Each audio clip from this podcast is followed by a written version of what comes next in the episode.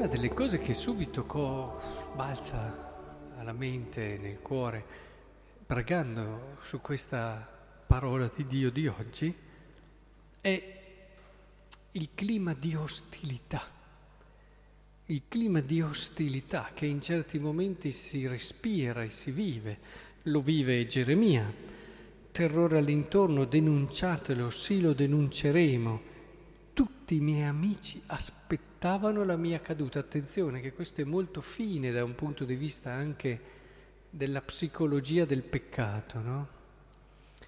Quando aspetti che l'altro magari cada, che l'altro abbia un, un fallimento e aspetti perché questo ti dà un sottile piacere perché magari hai avuto da dire con quella persona, oppure questo valorizza di più te in un qualche modo, ti fa emergere.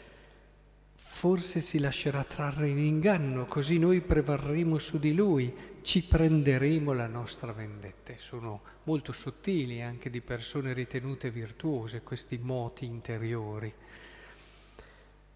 Quel sottile piacere quando l'altro ha un'umiliazione quella persona lì, oppure quando i figli dell'altro fanno determinati sbagli, che ti viene quel sottile piacere quasi a compensare cose che non hai risolto.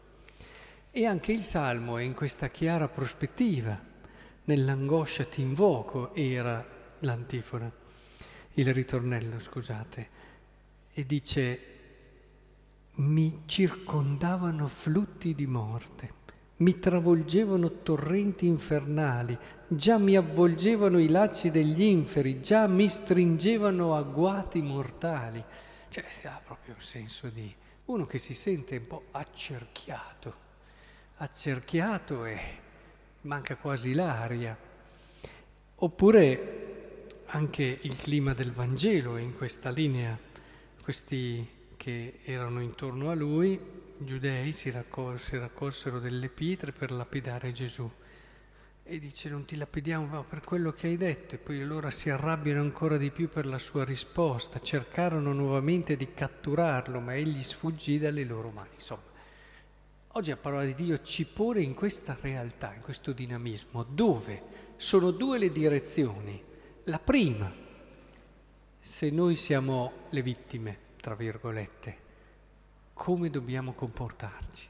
Se ci sono dei momenti e dei periodi dove sentiamo la pressione della gente e non cogliamo il loro desiderio di bene per noi, cogliamo sì un formale essere educati, eh, magari, eh, ma sì, insomma, le parole corrette, quando va, va bene anche indifferenza, se, però cogliamo che sì, ci sono intorno a noi, ma non c'è quella partecipazione alla nostra vita.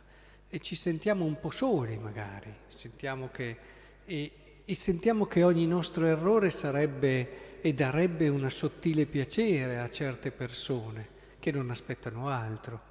Ecco, in quei momenti lì eh, la parola di oggi ci rimanda a Lui, nell'angoscia, il Salmo riprendo, eh, Nell'angoscia invocai il Signore, nell'angoscia gridai al mio Dio, dal suo tempio ascoltò la mia voce, a lui, ai suoi orecchi giunse il mio grido. Guardate, si può andare da un amico a sfogarsi, si può andare da questo, da quell'altro, si può cercare chi un po' ti è più vicino e così, tutte cose utili, umanamente comprensibili, ma l'unico modo per superare l'oppressione e soprattutto quel senso di solitudine che c'è quando senti ostilità intorno a te o indifferenza, è proprio quello del Signore, la preghiera, stare lì con Lui, ritrovare lì il tuo equilibrio, perché vedete quando poi si cerca il sostegno nell'amico che la pensa come te, va a finire che poi si scivola nel parlare male,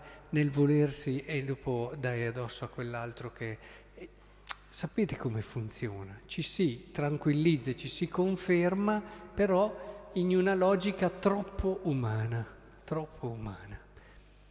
Però l'altra direzione, vi ho detto due direzioni, la seconda direzione è quella che non diventiamo noi gli oppressori, perché è così facile, senza magari volerlo in modo esplicito, però dare all'altro quell'impressione che non è così importante per noi.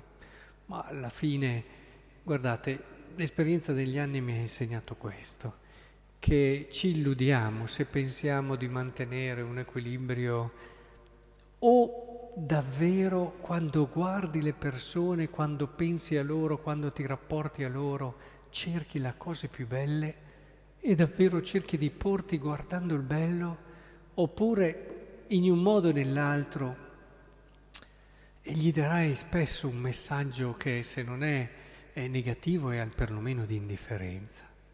Cioè è il solito discorso, siamo come quello di quello che sale, o sali o scendi se ti fermi, perché sei in un piano inclinato e il piano della relazione, dell'amore è un po' così, non stai fermo.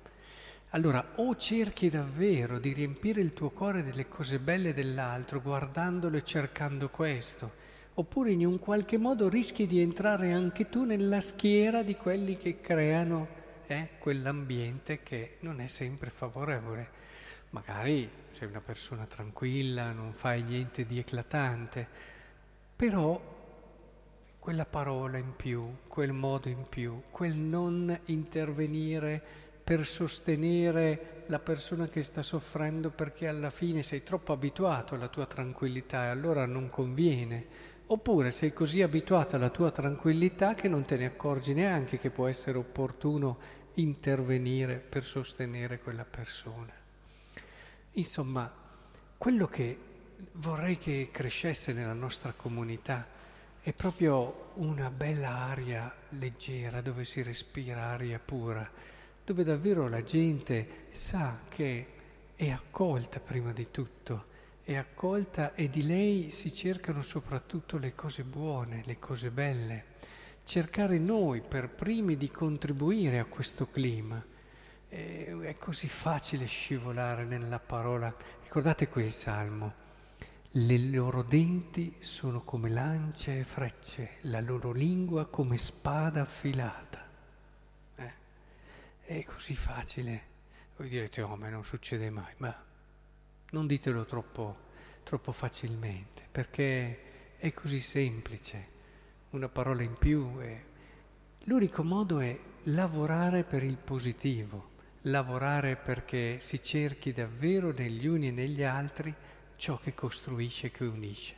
Così ci direbbe anche Papa Giovanni XXIII, che ha costruito tutta sua, il suo ministero in questo privilegiare ciò che unisce il bene di ciascuno visto come il bene di tutti.